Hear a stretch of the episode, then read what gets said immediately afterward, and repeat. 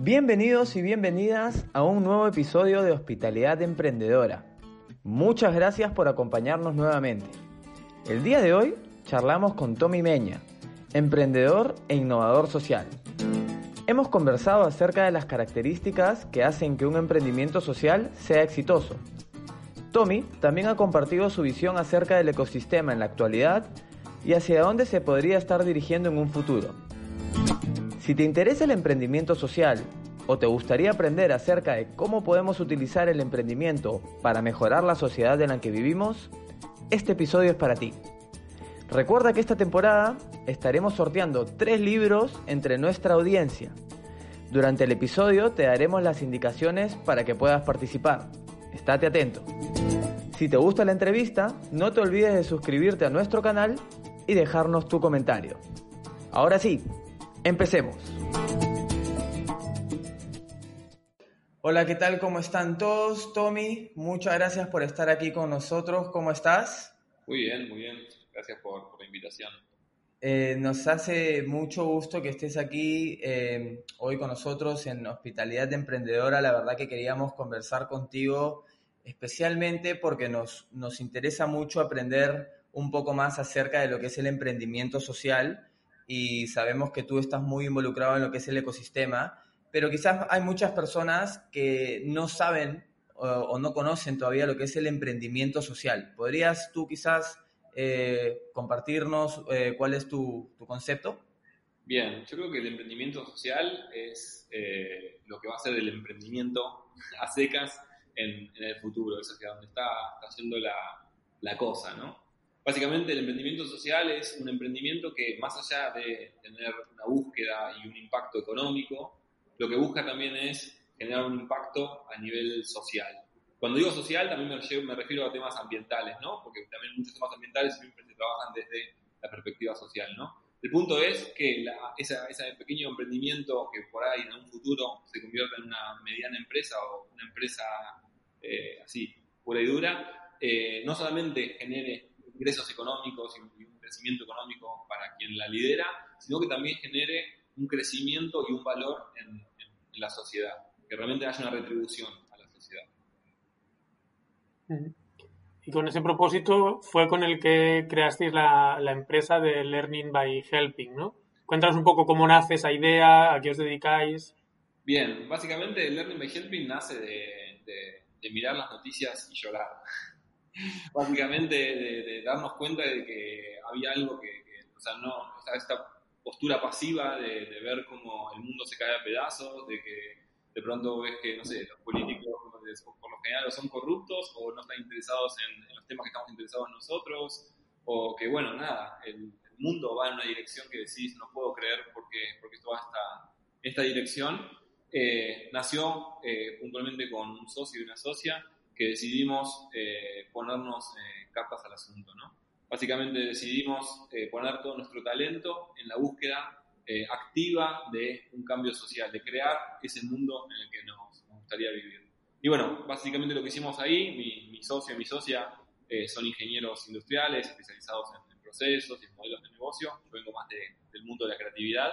Y bueno, un poco mezclando nuestros perfiles, lo que hicimos fue crear la metodología Learning by Helping, que es una metodología que está 100% diseñada para crear proyectos de impacto social y ambiental y puntualmente proyectos que tengan un modelo de negocio, ¿no? Esto de esta idea antigua, ¿no? De, no, si te vas a dedicar a un proyecto social, eh, no puedes tener eh, ganancias económicas. Eso es, una tontería, eso es algo del pasado. Realmente hoy hay que entender que un emprendimiento que genere impacto económico y que realmente es ambicioso económicamente, de pronto que en su propuesta de valor contemple eh, generar impacto social o ambiental, realmente lo que hace es le aumenta su propuesta de valor, la hace mucho más interesante y en consecuencia va a ser más fácil, eh, mucho más interesante y mucho más hermoso eh, generar ese impacto económico que, había inicialmente.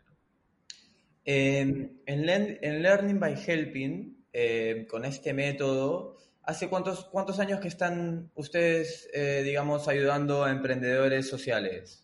Hace tres años. Tres años. ¿Siempre en Barcelona? Eh, nuestra base está en Barcelona, pero al día de hoy hemos trabajado ya en nueve países diferentes. Hemos estado en México, en Argentina, en Colombia, en Venezuela, bueno, aquí en, España trabajamos en varios lados, pero también estuvimos en Italia, hasta incluso hemos estado en, Serbia, donde nos han convocado para desarrollar proyectos por, por esos lados. Ah. Bien, yo iba a decir en, España y Latinoamérica, pero no, ya me, ya me dijiste Serbia y me, cambiaste. ¿Y eh, cuántos proyectos han, han trabajado junto con ustedes de momento? Al día de hoy hemos desarrollado 75 proyectos. 75 proyectos. Wow. Y actualmente, ¿esos 75 proyectos siguen, siguen funcionando? Bueno, a ver, creo que un poco eh, ustedes también lo, sabrán, que es el mundo de la, emprendeduría. Eh, es un mundo donde es todo el tiempo de hacer, eh, equivocarse, aprender y volver a hacer, ¿no? Entonces, hay muchos proyectos que hoy existen, pero con, bueno, otro, otro tipo de, operatividad o otro tipo de producto o servicio. hay otros que sí, continúan hoy y están cambiando de la vida a mucha gente y creciendo, creciendo mucho, incluso en contextos de, pandemia, y otros que simplemente, bueno, nada, eh, no, no continuaron y sirvieron como fuente de aprendizaje para ese equipo emprendedor para desarrollar un nuevo proyecto con, con más experiencia. Bien, ahí justo me das pie a una, una pregunta que, que me intriga, porque tú vienes del mundo, digamos, empresarial, o sea, tú has trabajado también en empresas tradicionales, aunque comparto tu deseo de que lo tradicional o de que lo social se convierta en un futuro en lo tradicional, en la norma, digamos, de que todas las empresas o todos los proyectos podamos tener siempre un objetivo social, porque al final eh, sería lo, ideal para todos, ¿no? Eh, con todos estos proyectos, todos estos emprendedores con los cuales han colaborado, según la experiencia eh, de ustedes, ¿cuáles son los principales obstáculos para un emprendimiento social? Quizás en, una etapa inicial. Bien, yo creo que los primeros obstáculos en, las primeras, en los primeros pasos de un proyecto eh, son entender las prioridades, ¿no? Digo, hay una, hay una sensación, digo, me pasa mucho con los equipos con los que trabajo, que de pronto creen que la parte de, no sé, de branding, nombre del proyecto y demás es lo que les quita todo el sueño y la verdad es que no es el punto, el punto importante, ¿no? O, no sé, la, la personalidad jurídica, ¿no? Es como, para, para, para, para. Primero tienes que validar un montón de, de hipótesis que hay en tu proyecto que, que, funcionan muy bien en el papel, pero hay que ver cómo funcionan en la realidad. Y yo creo que un poco el orden de esas prioridades es el, el primer obstáculo, el entender realmente dónde hay que poner la energía. Puntualmente, la creatividad, digo, el emprendimiento como una forma de, de vivir la creatividad, es un juego de energías y puntualmente un emprendedor tiene que saber muy bien cómo, cómo utiliza y aprovecha su, energía. En ese sentido, tener claras las prioridades me parece que es un, punto fundamental. Aquí, aquí me viene, disculpa ver si te estoy interrumpiendo algo, pero justo me viene una muy buena manera de sacarte un consejo quizás, cómo podemos identificar cuáles son nuestras prioridades. Bien, Bien, yo creo que es, clave entender, o por lo menos la forma en la que yo percibo la, emprendeduría, que cuando un emprendimiento no está creciendo, está muriendo. ¿sí? Entonces, en ese sentido, yo creo que las prioridades tienen que estar siempre puestas en lo que realmente le da crecimiento, le da, le da valor y le da fuerza a un, a un proyecto. ¿no? Con seguridad, y esto es algo que vamos a encontrar en cualquier libro de emprendeduría, y creo que vamos a absolutamente todos y todas de, acuerdo, y es que lo más importante es el equipo, ¿no? Porque básicamente un emprendimiento va a equivocarse, va a cometer errores eh, graves, otros más tontos, va a tener aciertos, va a tener aciertos que ni siquiera esperaba, pero la única forma de poder continuar y poder aprovechar y que todos esos errores o aciertos sean aprendizaje y crecimiento es si realmente hay un equipo sólido eh, que sabe cómo funciona, que va creciendo y, y realmente va, haciendo que cada experiencia, cada día y cada, cada eh, situación que se le enfrenta al emprendimiento lo, lo fortalezca ¿no? y lo puedan, puedan eh, reflejarlo en el proyecto en forma de equipo. ¿no? Esto, ¿no? El, el equipo es más del 50% de cualquier proyecto y eso es una, una, verdad del mundo del emprendimiento en general y también lo que es el emprendimiento de impacto. Bien. Yo me, me había quedado con una curiosidad cuando comentabas que habías hecho tantos proyectos en tantos países diferentes. Siendo emprendimiento social, eh, ¿cómo es ese emprendimiento social en, los diferentes países? Porque imagino que será, que será muy diferente. Eh, ¿Ves que hay algunos que se lo toman mejor, otros eh, peor? No sé, ¿cómo, ¿cómo lo ves? Bien, primero creo que hay como una parte de la definición del emprendimiento social que, empieza variando también dependiendo de los, países. Un poco el emprendimiento social nace primero desde un lugar donde quien aporta el valor social al emprendimiento es el perfil emprendedor, es decir, cuando una persona que tiene cierto grado de vulnerabilidad, ya sea porque no tiene recursos económicos o porque tiene algún tipo de, de, secuela física o lo que sea que le genera cierta vulnerabilidad, eh, y emprende, ahí comenzó lo que es el, modelo de, de, emprendimiento social. ¿sí? Hoy ese modelo cambió, donde también se puede generar impacto a través de generar un producto o servicio que genere impacto en el usuario final, de emplear a personas eh, con cierta vulnerabilidad en el emprendimiento, también genera impacto social, o bueno, también la, materia prima con la que se trabaja o se elabora el producto o servicio, ¿no? Entonces, primero creo que viene esto de entender cómo se, percibe el, concepto de emprendimiento social en diferentes países. Y después está el, el, tema de los países donde empiezan a incentivarse más este tipo de emprendimiento y los países donde todavía no se lo están, están planteando. Puntualmente aquí en, en, en, Barcelona realmente hay un ecosistema de, de, emprendeduría de impacto eh, muy claro y, en, pleno crecimiento, pero por ejemplo a la hora de crear figuras jurídicas empieza a ser un poco más difícil encontrar a veces el, el concepto de empresa social, ¿no? Y que, bueno, entre otras cosas tenga ciertos beneficios, entendiendo que en muchos casos se genera también un servicio social que, bueno, sería más parecido al de una ONG que el de una, una empresa, ¿no? eh, el punto es que lamentablemente sigue siendo un concepto muy nuevo, la emprendeduría de, de, impacto, y, y, pasa muchas veces donde todavía hay un concepto viejo de, eh, nada, si estás generando un servicio social, no podés generar un, un impacto económico. Como que si la gente que se dedica a lo social tiene que, hacerlo de manera gratuita. Como una mirada medio, religiosa del servicio social, eh, que la verdad es que no, no tiene ningún tipo de sentido y tampoco vamos a llegar mucho muy lejos, ¿no? Si la persona tiene que generar ese servicio social o ese, ese impacto social, eh, generarlo en sus horas extras después de trabajar ocho horas, bueno, nada, estamos bajando las pretensiones del impacto muchísimo. Entonces, bueno, un poco las diferencias yo creo que es esto. Hay algunos ecosistemas que están un poquito más avanzados en cuanto a estas ideas de proyectos que generen impacto económico y social en simultáneo y otras que todavía están un poquito más, más lejos, ¿no? Esto que te decía que en Serbia, bueno, en Serbia están muy, muy, muy lejos en cuanto a, esto y el ecosistema es, es muy pequeño. O sea, sí puedes encontrar ONGs, pero no emprendimientos de, de impacto puros y duros. En cambio, en Barcelona, como tiene un, un un ecosistema de innovación bastante fuerte, también lo que es la parte de innovación social se hizo, se hizo súper presente. Bien, eh, has mencionado un poco el tema de, por ejemplo, las, las ONGs o lo que vemos como tradicional, eh, que son organizaciones que trabajan en, temas sociales.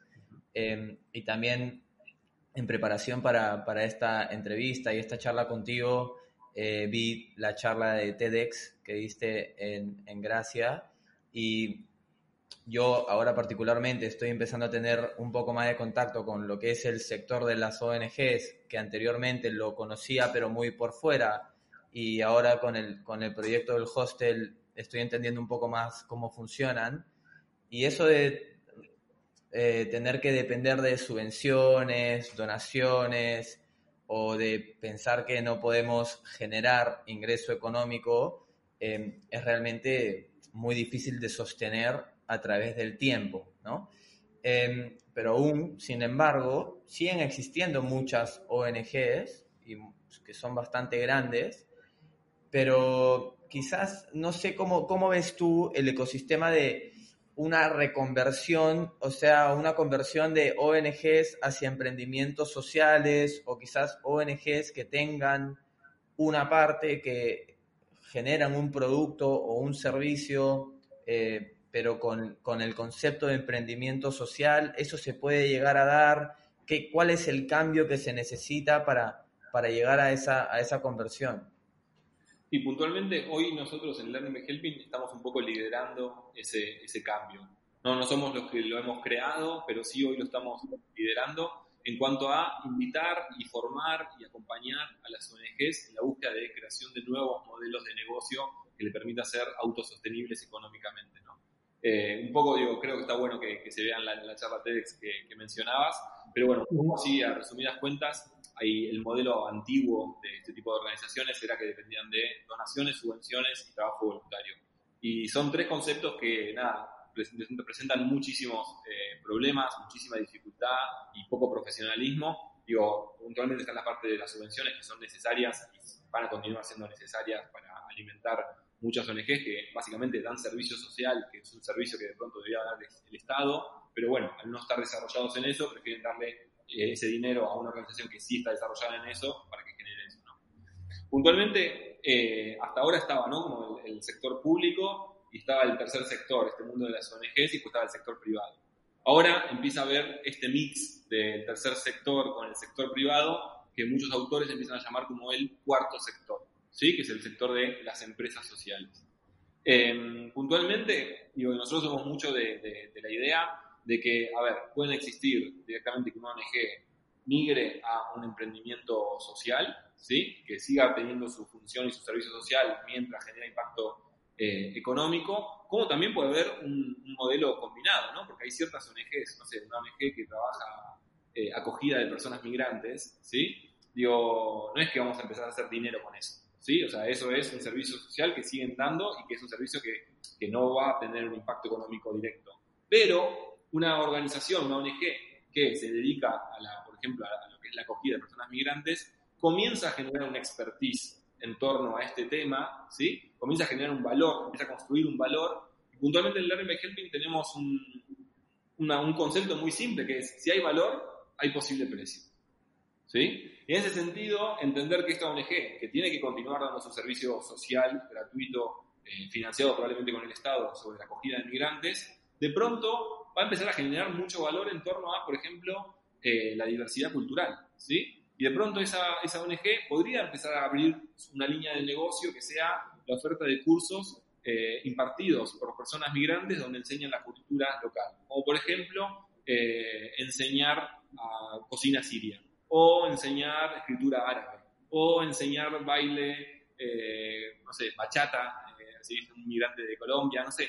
Digo, empieza a haber como un espacio de un valor construido, que ese valor está un poco el truco, y es nosotros lo que, enseñamos y acompañamos, es, ok, ¿cómo podemos monetizar este valor que esta organización social construyó con su trabajo social? Yo te, te, quería preguntar sobre eso, de, realmente, de que lo que hacéis es, eh, cuando de los proyectos que he visto, algunos que tenéis, como que dos problemas eh, conseguís encontrar que de una forma se, eh, uno solucione el problema de otro. Y es como tú dices, encontrar el valor que a lo mejor una ONG o de una forma tradicional no le estás dando ese, ese valor, valga la redundancia. Y, realmente, si lo ves desde otra perspectiva, te puede servir de solución. Vi un proyecto vuestro que, Em, que comentabais en la, charla de, unos caramelos de, pescado, por ejemplo, que me hizo, fue muy curioso como eso con dos problemas. Entonces, no sé si esa mentalidad, ahora has dado un poquito la, idea de buscar ese valor, esa mentalidad se puede eh, trabajar, se puede ejercitar de alguna manera para encontrar ese, esa solución de manera tan, tan transversal a dos problemas a la vez. Eh, 100%. Yo, hay, un punto primero que es entender, eh, no, quedarnos con el árbol eh, enfrente, sino poder ver el, bosque completo. ¿no? En ese sentido, muchas veces cuando abordamos un, problema, comenzamos con esa premisa de abordar ese problema, pero el análisis, puntualmente la metodología Learning by Helping, comienza invitándonos a ir en contra de la naturaleza humana eh, y antes de pasar a la acción, pasar a investigar muy en, detalle y en profundidad el, el, problema que se quiere abordar, empezás a entender que el problema es mucho más amplio, ¿sí? es mucho más grande y que incluso en muchos casos no es el problema de una sola comunidad puntualmente con la que tú quieres trabajar, sino también de muchas otras, ¿no? Eh, como por ejemplo puede ser el caso de la falta de entendimiento intercultural eh, que se genera con, con la, la, comunidad de personas refugiadas. En ese caso, es muy probable que si desarrollas una solución para que esas personas se puedan comunicar de manera más fácil, de pronto esa solución puede ser parte de una solución para la comunidad de personas sordas, por ejemplo. ¿sí? Digo, es importante entender que muchas veces el problema que tiene una comunidad puede ser el problema de, muchas otras. Y en ese sentido, nosotros a, nuestros, emprendedores los, invitamos siempre a que sueñen con los ojos abiertos, puntualmente antes de comenzar el proceso creativo, se desarrolla lo que es un, brief creativo, donde se plantea el objetivo que tiene el equipo, y hay un momento donde es eh, características ideales de la solución, donde los invitamos a soñar con los ojos abiertos en pos de qué se puede eh, encontrar además de la solución que se está, buscando.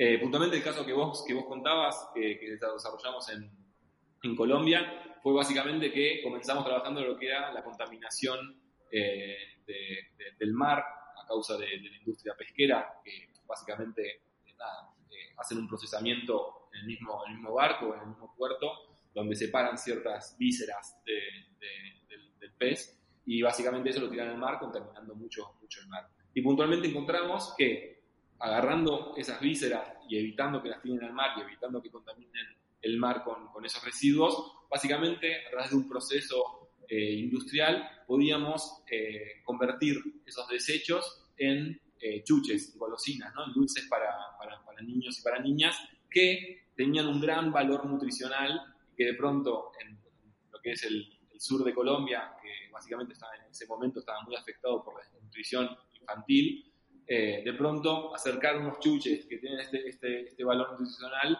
era un win-win eh, increíble, ¿no? nada, todo el tiempo estamos intentando buscar esto porque cuanto más impacto tenga el proyecto, eh, nada, más valor, más valor pasa a tener, ¿no? Entonces, siempre que se pueda, soñar con los ojos abiertos y ver dónde más podemos generar impacto, eh, con, seguridad vamos a ir a, perseguir. Em, seguro que las personas que nos están escuchando, habrá muchos que ya son emprendedores, tienen un proyecto en marcha, otros que están pensando emprender, em, que a pesar de, de la situación actual que estamos viviendo, estamos todos buscando un plan B o buscando una mejor salida, ¿no?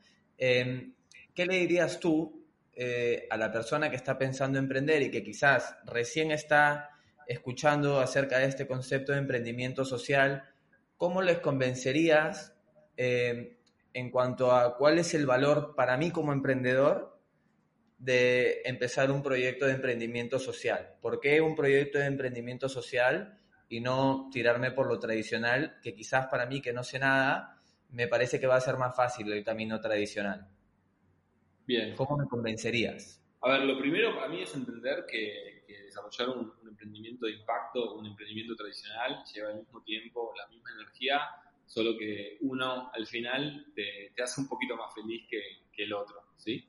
Eh, en ese sentido, me parece que es importante entender qué que, es lo que uno quiere hacer en los próximos años, ¿no? Porque digo, muchos emprendimientos suenan muy bien, pero cuando dices, hey, pero eh, sos consciente de que en los próximos 3, 4, 5, 10 años vas a estar desarrollando ese proyecto, eh, ¿cómo te sentís con esa idea, no?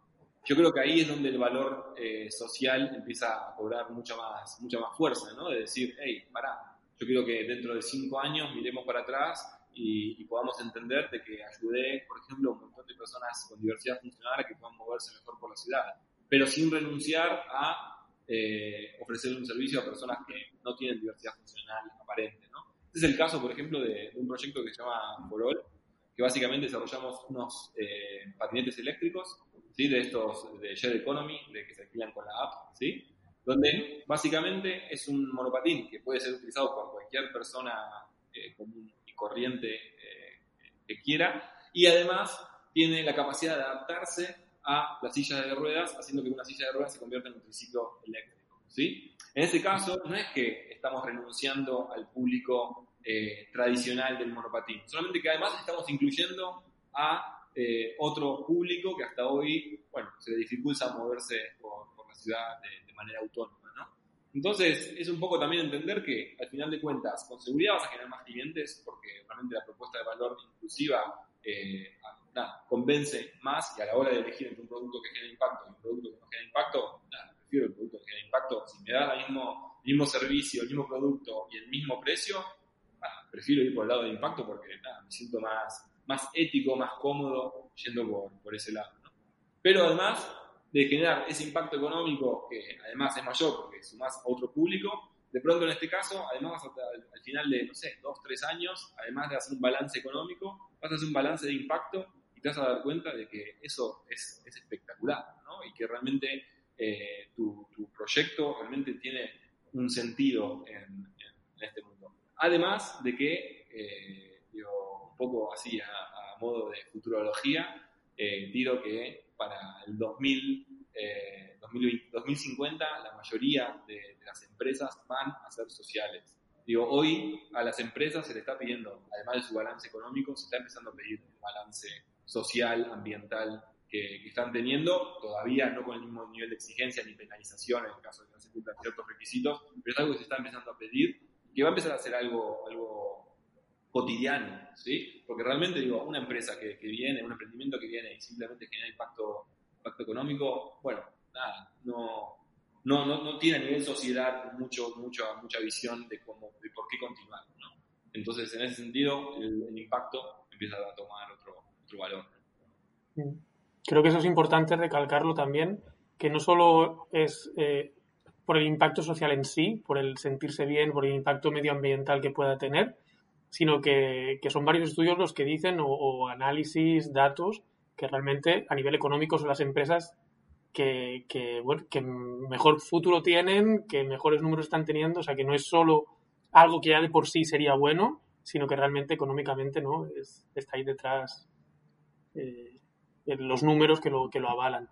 100%. Yo quería preguntarte, perdón. Hay, hay, unos, hay, unos, datos concretos ahí que están buenos, que es eh, básicamente, eh, creo que es arriba del 70% de, de los eh, clientes prefieren un producto de impacto antes que un producto tradicional, siempre y cuando pongas una propuesta de valor, o sea, un producto de calidad y a un precio que tenga sentido, y en comparación la gente prefiere eso. Pero también pasa con el talento, ¿sí? que está siendo uno de, las, de los problemas que están teniendo las grandes empresas hoy, que, bueno, el, talento millennial empieza a poner en valor otras cosas, además de, lo que es un sueldo, y de repente empieza a pasar que también eh, arriba del 70% de, nuevo talento preferiría trabajar en empresas de, impacto, ¿no? Y, bueno, nada, de repente, si el cliente va a la empresa de impacto y el, y el talento va a la empresa de impacto, el inversor, ¿qué hace? nada, también empieza a apostar a ese tipo de, empresa. Y puntualmente, el último año se duplicó el tipo de inversión en lo que es el, emprendimiento de impacto. En, en, ese sentido, nosotros como consumidores, que también eh, queremos elegir empresas que sean socialmente responsables, ¿cómo, ¿dónde podemos investigar? ¿Cómo podemos informarnos de ello? Bien. Em, a ver, hay, hay ciertas ciertas eh, empresas que se dedican a eh, dar un sello de, social a, empresas que están haciendo ese trabajo. Uno de los más, más conocidos es el, las empresas B, ¿sí? que tienen ese B con un circulito negro, eh, donde básicamente eso te garantiza de que la empresa está siendo ética en varios procesos y que también está teniendo un espacio de responsabilidad social. Eh, luego es también estar un poco más eh, en torno al, ecosistema, ¿no? Digo, no sé, hay empresas como aceleradoras, eh, como son Chip2B, que son aceleradoras especializadas en, startups de impacto, donde, bueno, nada, es importante estar al tanto de eso, de ver qué proyectos están dando vuelta, como también puede ser Learning by Helping, para ver cuáles son los nuevos proyectos que están trayendo al, al mercado. en ese sentido, creo que es un poco como, como casi todo en la vida, ¿no? Cuando te sentís interesado por algo, te empezás a acercar y empezás a, encontrar más, empezás a conectar más, y bueno, una cosa te lleva a la otra, y de pronto empezás a estar eh, rodeado de, de, ese tipo de propuesta de valor. También te digo, ¿eh? es, es difícil, es difícil. O sea, lleva tiempo, eh, no, no siempre uno encuentra todo, ni con el nivel de practicidad que uno, que uno quiere, pero bueno, nada, también por eso estamos acá trabajando en, hacer más, más, más simple el acceso a este tipo de, emprendimientos, que, que realmente vengan desde un lugar práctico, ¿no? O sea, no al fast fashion porque genera un impacto ambiental tremendo, pero bueno, nada, también me gustaría eh, encontrar una tienda cerca de mi casa donde pueda comprar eh, emprendimiento, eh, ropa que, que, sea llevada a cabo de manera ética, ¿no? Entonces, bueno, creo que un poco ahí está el rol de los nuevos emprendedores, de encontrar la oportunidad de traer eso de tomar esos conceptos interesantes que tiene el mundo del emprendimiento puro y duro y ver de qué manera, incluyendo el impacto, podemos hacerlo más interesante. Si no me equivoco, desde Learning by Helping tenéis un proyecto que ayuda un poquito a eso, ¿no? Un, plugin. Exacto, exacto. Greta, Greta Ecoplugin. Un poco nace de eso, ¿no? Greta Ecoplugin nace de analizarnos a nosotros mismos, ¿no? Del hecho de decir, hey, yo tengo ganas de consumir más responsablemente, pero la verdad es que, que no sé cómo hacerlo, porque también soy víctima de, de, toda este, esta maquinaria de marketing y publicidad de empresas que no son éticas, pero que tienen millones y millones de dólares para invertir y, para llegarme por todos lados. Bueno, nada, cuando voy a comprar ropa, de repente me encuentro estoy comprando un H&M y por ahí un par de días después me encuentro una nota donde no me siento tan cómodo con eso. Entonces, nada, básicamente Greta Ecoplugin lo, lo que hace es un plugin para para el browser, para el Google Chrome, que lo que hace es modifica todos los, eh, banners de, que se encuentra una persona en su navegación, los transforma en banners de productos que son responsables socialmente y, ambiental, y ambientalmente. Además de reducir la cantidad de banners y también hacer propuestas de, información que se considera interesante. Pero bueno, de pronto, esto, imagínense, ¿no? Una empresa con no mil empleados que decide instalar este plugin en todos los ordenadores de su empresa. De repente esa empresa está tomando de manera gratuita un accionar eh, social donde está invitando a que todos sus empleados y empleadas empiecen a eh, tener contacto con otro tipo de consumo que, nada, empieza a llevarlos a un lugar mucho más, más responsable, ¿no? Digo, es un cambio muy, muy, muy chiquitito y que de repente, nada, ponértelo adelante ayuda a, poder eh, llevarlo a cabo acerca de algo que comentaste anteriormente de que, y para mí ojalá que sea antes, que para el 2050 crees que eh, la mayoría de las empresas o todas van a ser eh, empresas sociales o van a tener un enfoque de impacto social. ¿Cómo, ¿Cómo ves que está el camino de la sociedad, o por lo menos pongámonos en algo más local, donde ustedes se desenvuelven en, en Barcelona, en España? está el gobierno, o sea, digamos las entidades públicas trabajando para ayudar a que esto sea una realidad, porque al final necesitamos de la ayuda de, los gobiernos para que, para que esto se haga a cabo. No sé si, por ejemplo, hay eh, programas educativos eh, acerca de emprendimiento social en universidades o no sé, ¿qué, qué, nos puedes contar tú al respecto? ¿Cómo, cómo estamos hacia ello? A ver, eh, afortunadamente para Learning by Helping y no tanto para, para el mundo en el que vivimos, eh, el sistema educativo todavía no está tan preparado en, esta línea. Por eso realmente cuando nos acercamos con nuestras propuestas de, formación, en creación de proyectos de impacto eh, o creación de modelos de negocio para ONGs y demás, siguen, siguen, resonando tan, tan disruptivo y tan, tan interesante, ¿no? Porque no, no es algo tan común. Eh, más allá de eso, eh, los gobiernos empiezan a estar interesados en, estas líneas porque realmente se dan cuenta de que es el tipo de empresas que quieren eh, tener alrededor. Y puntualmente contarles un caso que pasó aquí en el sur de, España, donde básicamente justo se estaba licitando lo que, lo que era la empresa que iba a tener los monopatines eléctricos de, esa ciudad puntualmente pasó de que las cinco empresas que se presentaron tenían cinco puntos sobre cinco en su presentación a esta licitación porque cumplían con todos los requisitos que, se pedía. Y bueno, de pronto tenían ahí la, comité que seleccionaba quién, quién, era el ganador, tenían ahí una disyuntiva que es, bueno, ¿qué hacemos? ¿Un sorteo? Eh, a qué tipo de política apelamos para poder elegir quién gana la licitación? Y puntualmente encontraron que uno de los emprendimientos eh, básicamente empleaba personas eh, con cierto eh, bueno, grado de, exclusión, con poca inserción laboral y demás. Y básicamente ese, ese hecho, que básicamente emplear una comunidad de este estilo, genera que esa empresa, ese emprendimiento sea de impacto, bueno, básicamente eso fue lo que hicieron que se termine eligiendo por ese tipo de empresas. Entonces, ahí te das cuenta que realmente los gobiernos están interesados y dan valor en esto y tiene todo el sentido, ¿no? Porque digo, cuando un emprendimiento genera impacto, eh, básicamente está generando un pequeño servicio social que, bueno, es básicamente la tarea de, los gobiernos. Ah, y cuando hablabas ahora de, formación también para, para, los emprendedores que nos estén escuchando y que, y que quieran formarse más acerca de emprendimiento social, ¿qué opciones tenéis desde, desde Learning by Helping para ellos? Bien, en ese sentido, en Learning by Helping trabajamos de manera presencial aquí en, en Barcelona. Lo tenemos ahora un par de, semanas, comenzamos lo que es el curso de creación de proyectos sociales, eh, que básicamente es un curso de tres meses, donde volvemos absolutamente locos y locas y, desarrollamos los mejores proyectos que, salen en Barcelona en torno al impacto social. Eh, luego también tenemos lo que es una formación online de que, es de creación de modelos de negocio para, para ONGs, donde básicamente es un curso teórico-práctico donde acompañamos la creación de esos modelos de negocio. También tenemos lo que es un curso más introductorio de creación de proyectos de impacto, donde básicamente enseñamos la metodología Learning by Helping, para que cualquier emprendedor pueda tener ciertas herramientas extra a la hora de crear y lanzar su, emprendimiento y que lo pueda hacer a través del impacto. Y puntualmente, eh, ahora también en octubre, vamos a estar lanzando lo que es la, propuesta más disruptiva a nivel de formación, que básicamente vamos a estar lanzando lo que es el máster de innovación social de 10 dólares.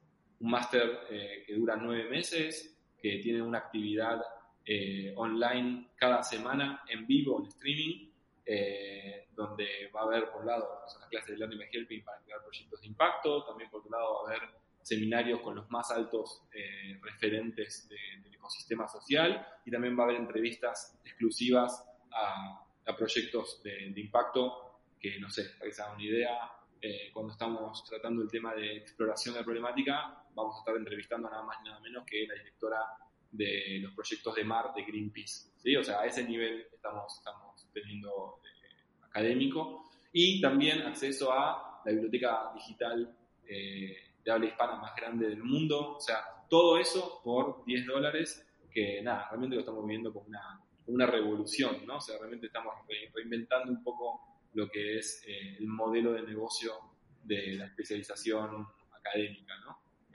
donde uno puede encontrar así sin buscar mucho, un máster que esté, no sé, en 3.000, 5.000, 15.000 dólares, bueno, de pronto vamos a estar haciendo una, propuesta de especialización académica por 10 dólares. No estamos hablando del mismo máster, ¿no? No estamos comparando un máster presencial eh, con clases todos los días y demás eh, con, con, este, con este máster, ¿no? Pero sí, para todas aquellas personas que simplemente quieren tener una especialización, que quieren desarrollar un proyecto, que quieren acercarse a este tipo de contenidos y aprender este tipo de herramientas, bueno, por 10 dólares, por un precio tan ridículo como 10 dólares, van a poder acceder.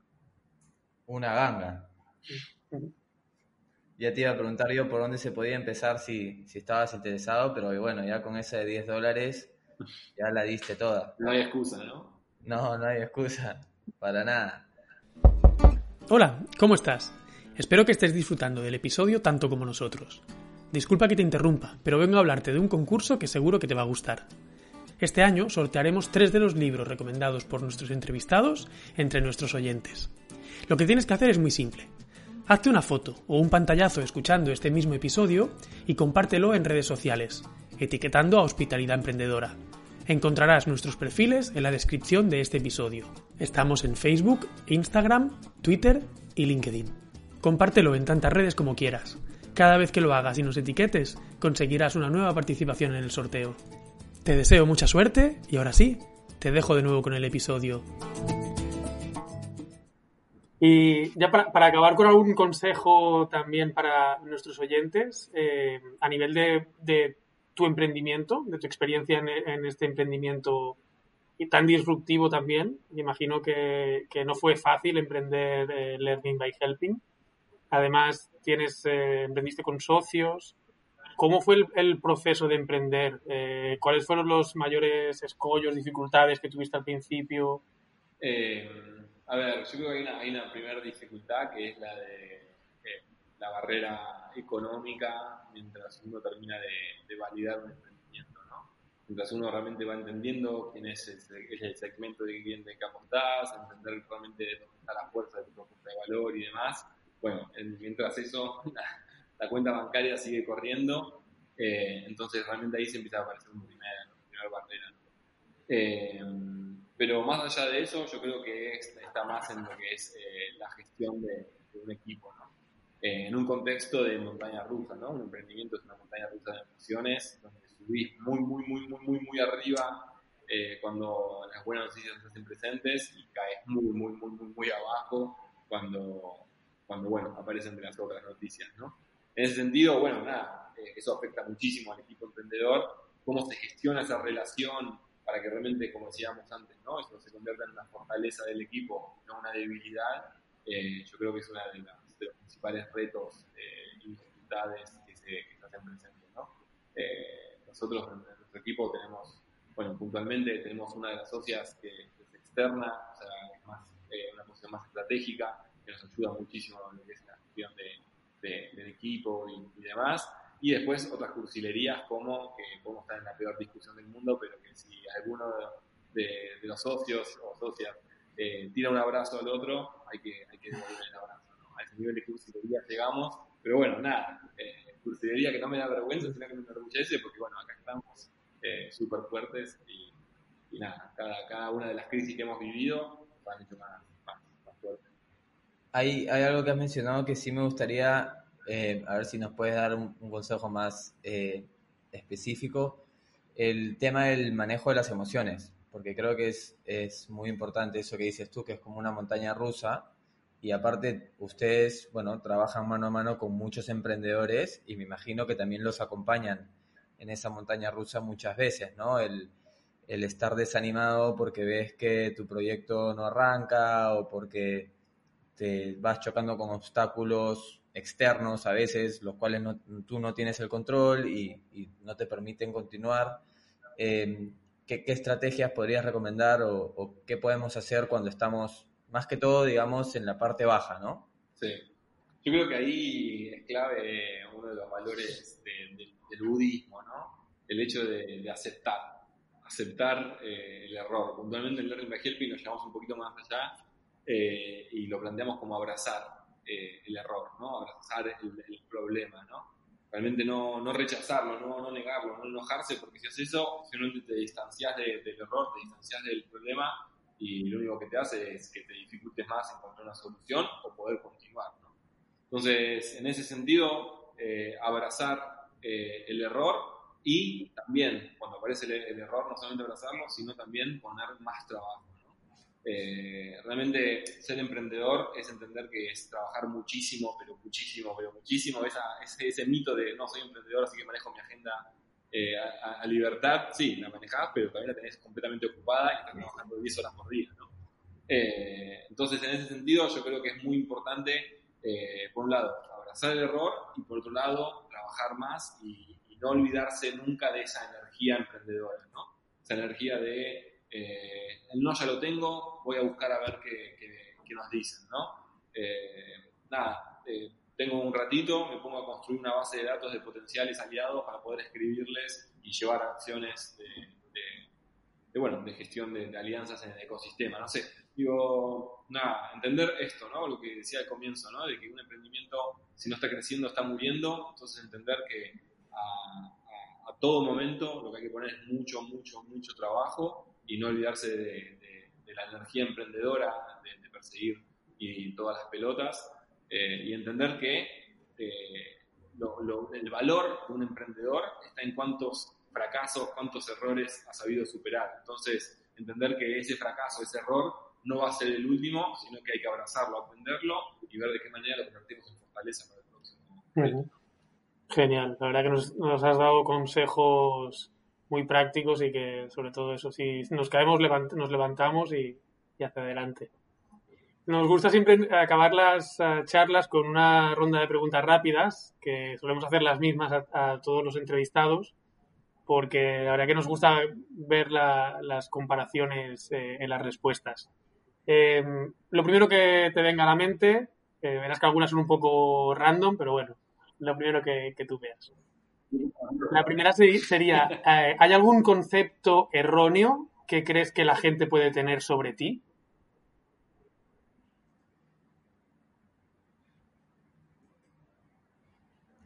Entender que, el, orgullo o el ego es propio y no del equipo, ¿no? O sea, que se confunda el ser el frontman de, un proyecto con ser el único que genera ese resultado, ¿no? Es que realmente hay un equipo detrás, solo que, bueno, hay roles y de pronto uno, como líder de un proyecto, es el que da la cara, es el que presenta, es el que cuenta las ideas, pero hay todo un equipo, un equipo detrás y a veces creo que eso no se termina de, percibir. Bien, me gusta darle valor al equipo, pero es verdad, a veces como el líder te toca igual eh, recibir esos elogios ¿no? o tomarlos como tuyos, pero está muy, muy bueno. Em, ¿Cuál es una creencia personal tuya que otras personas pueden pensar que es una locura? Que podemos cambiar el mundo. Bien. Con el emprendimiento. ¿Cuándo fue la última vez que cambiaste de opinión acerca de algo importante y por qué fue? Hace un ratito. Eh, no, no, todo el tiempo, todo el tiempo replanteándonos, replanteándonos, replanteándonos cosas. Eh, ¿dónde, ¿Dónde se hizo presente uno de estos, de estos cambios? A ver, no sé, puntualmente digo, eh, no sé, puntualmente en algo más simple como una, lo que es una, una campaña de marketing buscando eh, ofrecer lo que es la parte de formaciones. un día de pronto decimos, hey, tenemos que acercarnos al público mexicano porque pasa esto, esto y esto, y de pronto la semana siguiente decimos, hey, no funcionó como estábamos esperando, vamos a pivoteamos este, este concepto y salimos a buscar otro tipo de mercado. Pero esto pasa absolutamente todo el tiempo y creo que también en Learning by Helping, al dedicarnos a la innovación, tenemos algo muy, muy, muy, muy claro y es que nos tenemos que mantener innovadores todo el tiempo. Entonces, en ese sentido, todo el tiempo estamos explorando, todo el tiempo estamos cambiando, todo el tiempo estamos contradeciéndonos. Lo único que, respetamos a rajatabla son los códigos y los, valores. Eso sí se mantiene siempre. Eh, luego, en cuanto a los proyectos, bueno, nada, explorar y buscar que la solución todavía no apareció y hay que continuar buscándola. Bien. Em, ¿Cuál es el libro que más has regalado o recomendado? Em, a ver, últimamente estoy un poco obsesionado con Mohamed Yunus eh, y en ese sentido eh, he conectado mucho con el libro y lo he compartido mucho, el libro del Banco de los Pobres, donde básicamente cuenta cómo él fue que ganó un premio Nobel de la Paz por crear un banco, que básicamente era un banco social. Y bueno, ese es un libro que plantea como un concepto diferente y que he recomendado mucho. Eh, él es como que reconocido como, digamos, el padre de lo que es el emprendimiento social, digamos, el, creador del concepto de emprendimiento social, ¿verdad? Exacto. Y la última, ¿cuál es una compra reciente, por ejemplo, en el último año, por menos de 100 euros, que te ha cambiado la vida o que te ha sorprendido enormemente? La compra de, menos de, 100 euros. Eh, Puntualmente creo que fue comprarle el, adaptador de la pantalla a, un miembro de, mi equipo, a la persona que se dedica a lo que es el research y a, ciertos aspectos de, la, de, comunicación. Que bueno, nada, de repente me di cuenta que por una compra de esto, de 2,50 que podía costar este adaptador eh, para que él pueda tener una segunda pantalla, eh, le generó a él un nivel de felicidad. Eh, que nada, realmente, o sea, no puedo creer que haya tardado las semanas que tardé en comprarlo. Bueno, era más por una cuestión de prioridad, ¿no? O sea, de, aparecían otras cosas, pero esto, de pronto estar atento a, lo que el equipo necesita es, clave. O sea, si el equipo está feliz, va a trabajar mejor y vamos a estar todos más felices. Bien. Eh, bueno, hemos, hemos terminado con, con nuestras preguntas. Queremos agradecerte por tu tiempo, Tommy y no sé si hay algo, algo más con lo cual quieras compartir a la comunidad emprendedora, algo, algo más que nos quieras contar eh, para cerrar. No, bueno, primero agradecerle a ustedes por, por crear este espacio eh, para hablar de emprendimiento y alentar y dar consejos a, aquellas personas que están comenzando o que quieren comenzar. Eh, y, y, por último, em, nada, así como, como, como reflexión, última reflexión, yo creo que es el, hecho de hacer. ¿sí? Eh, muchas veces hay mucho emprendedor que, cree que esa idea que tiene, esa idea de emprendimiento que tiene, es la idea de su vida y, pasa demasiado tiempo reflexionando sobre esa idea y cómo debería ser y demás, en vez de ponerla en práctica y darse cuenta que por ahí esa idea es la idea de un proyecto que va a funcionar un par de años y ya. Y eso simplemente servirá como, como aprendizaje, como combustible para crear el próximo proyecto. ¿no? Entonces, nada, yo creo, yo vengo de, como decía, vengo de la, industria creativa y, hay algo, una, una gran aprendizaje que, me llevé de, esa industria y es que el buen creativo es el que no se enamora de sus ideas. Y en ese sentido, creo que está bueno bajarle la espuma a, esas grandes ideas que uno cree que tiene en manos y por eso le empieza a generar como una barrera para llevarla a cabo yo soy más de la escuela de hacer, equivocate, aprende y volver a hacer, en vez de quedarte eh, pensando todo el tiempo en cómo podría hacer mejor. Hacer, equivocarse y volver a hacer. Nos gusta mucho ese consejo aquí en, Hospitalidad Emprendedora. También nacimos con esa, con esa voluntad, así que apoyamos 100% ese, ese consejo. Yo, por mi parte... Estamos aquí aprendiendo y cometiendo errores cada episodio. Y aprendiendo de... Sí, y mejorando en el siguiente, ¿no? Total. Bueno, por mi parte, darte las gracias. La verdad, me ha, gustado mucho conocerte y charlar contigo. Por último, para los oyentes, si quieren saber un poco más, ¿dónde te, dónde te pueden encontrar a ti o a Learning by Helping? Bien, no, eh, Learning by Helping en todas las redes sociales o learningbyhelping.com en, en, la web para poder encontrar un poquito qué es lo que estamos haciendo y intentamos estar un poquito al, al día. Intentamos no, estamos recontra al día, así que si quieren saber qué andamos, nada, búsquenos en las redes sociales o en la web que, van a encontrar todo ahí. Genial.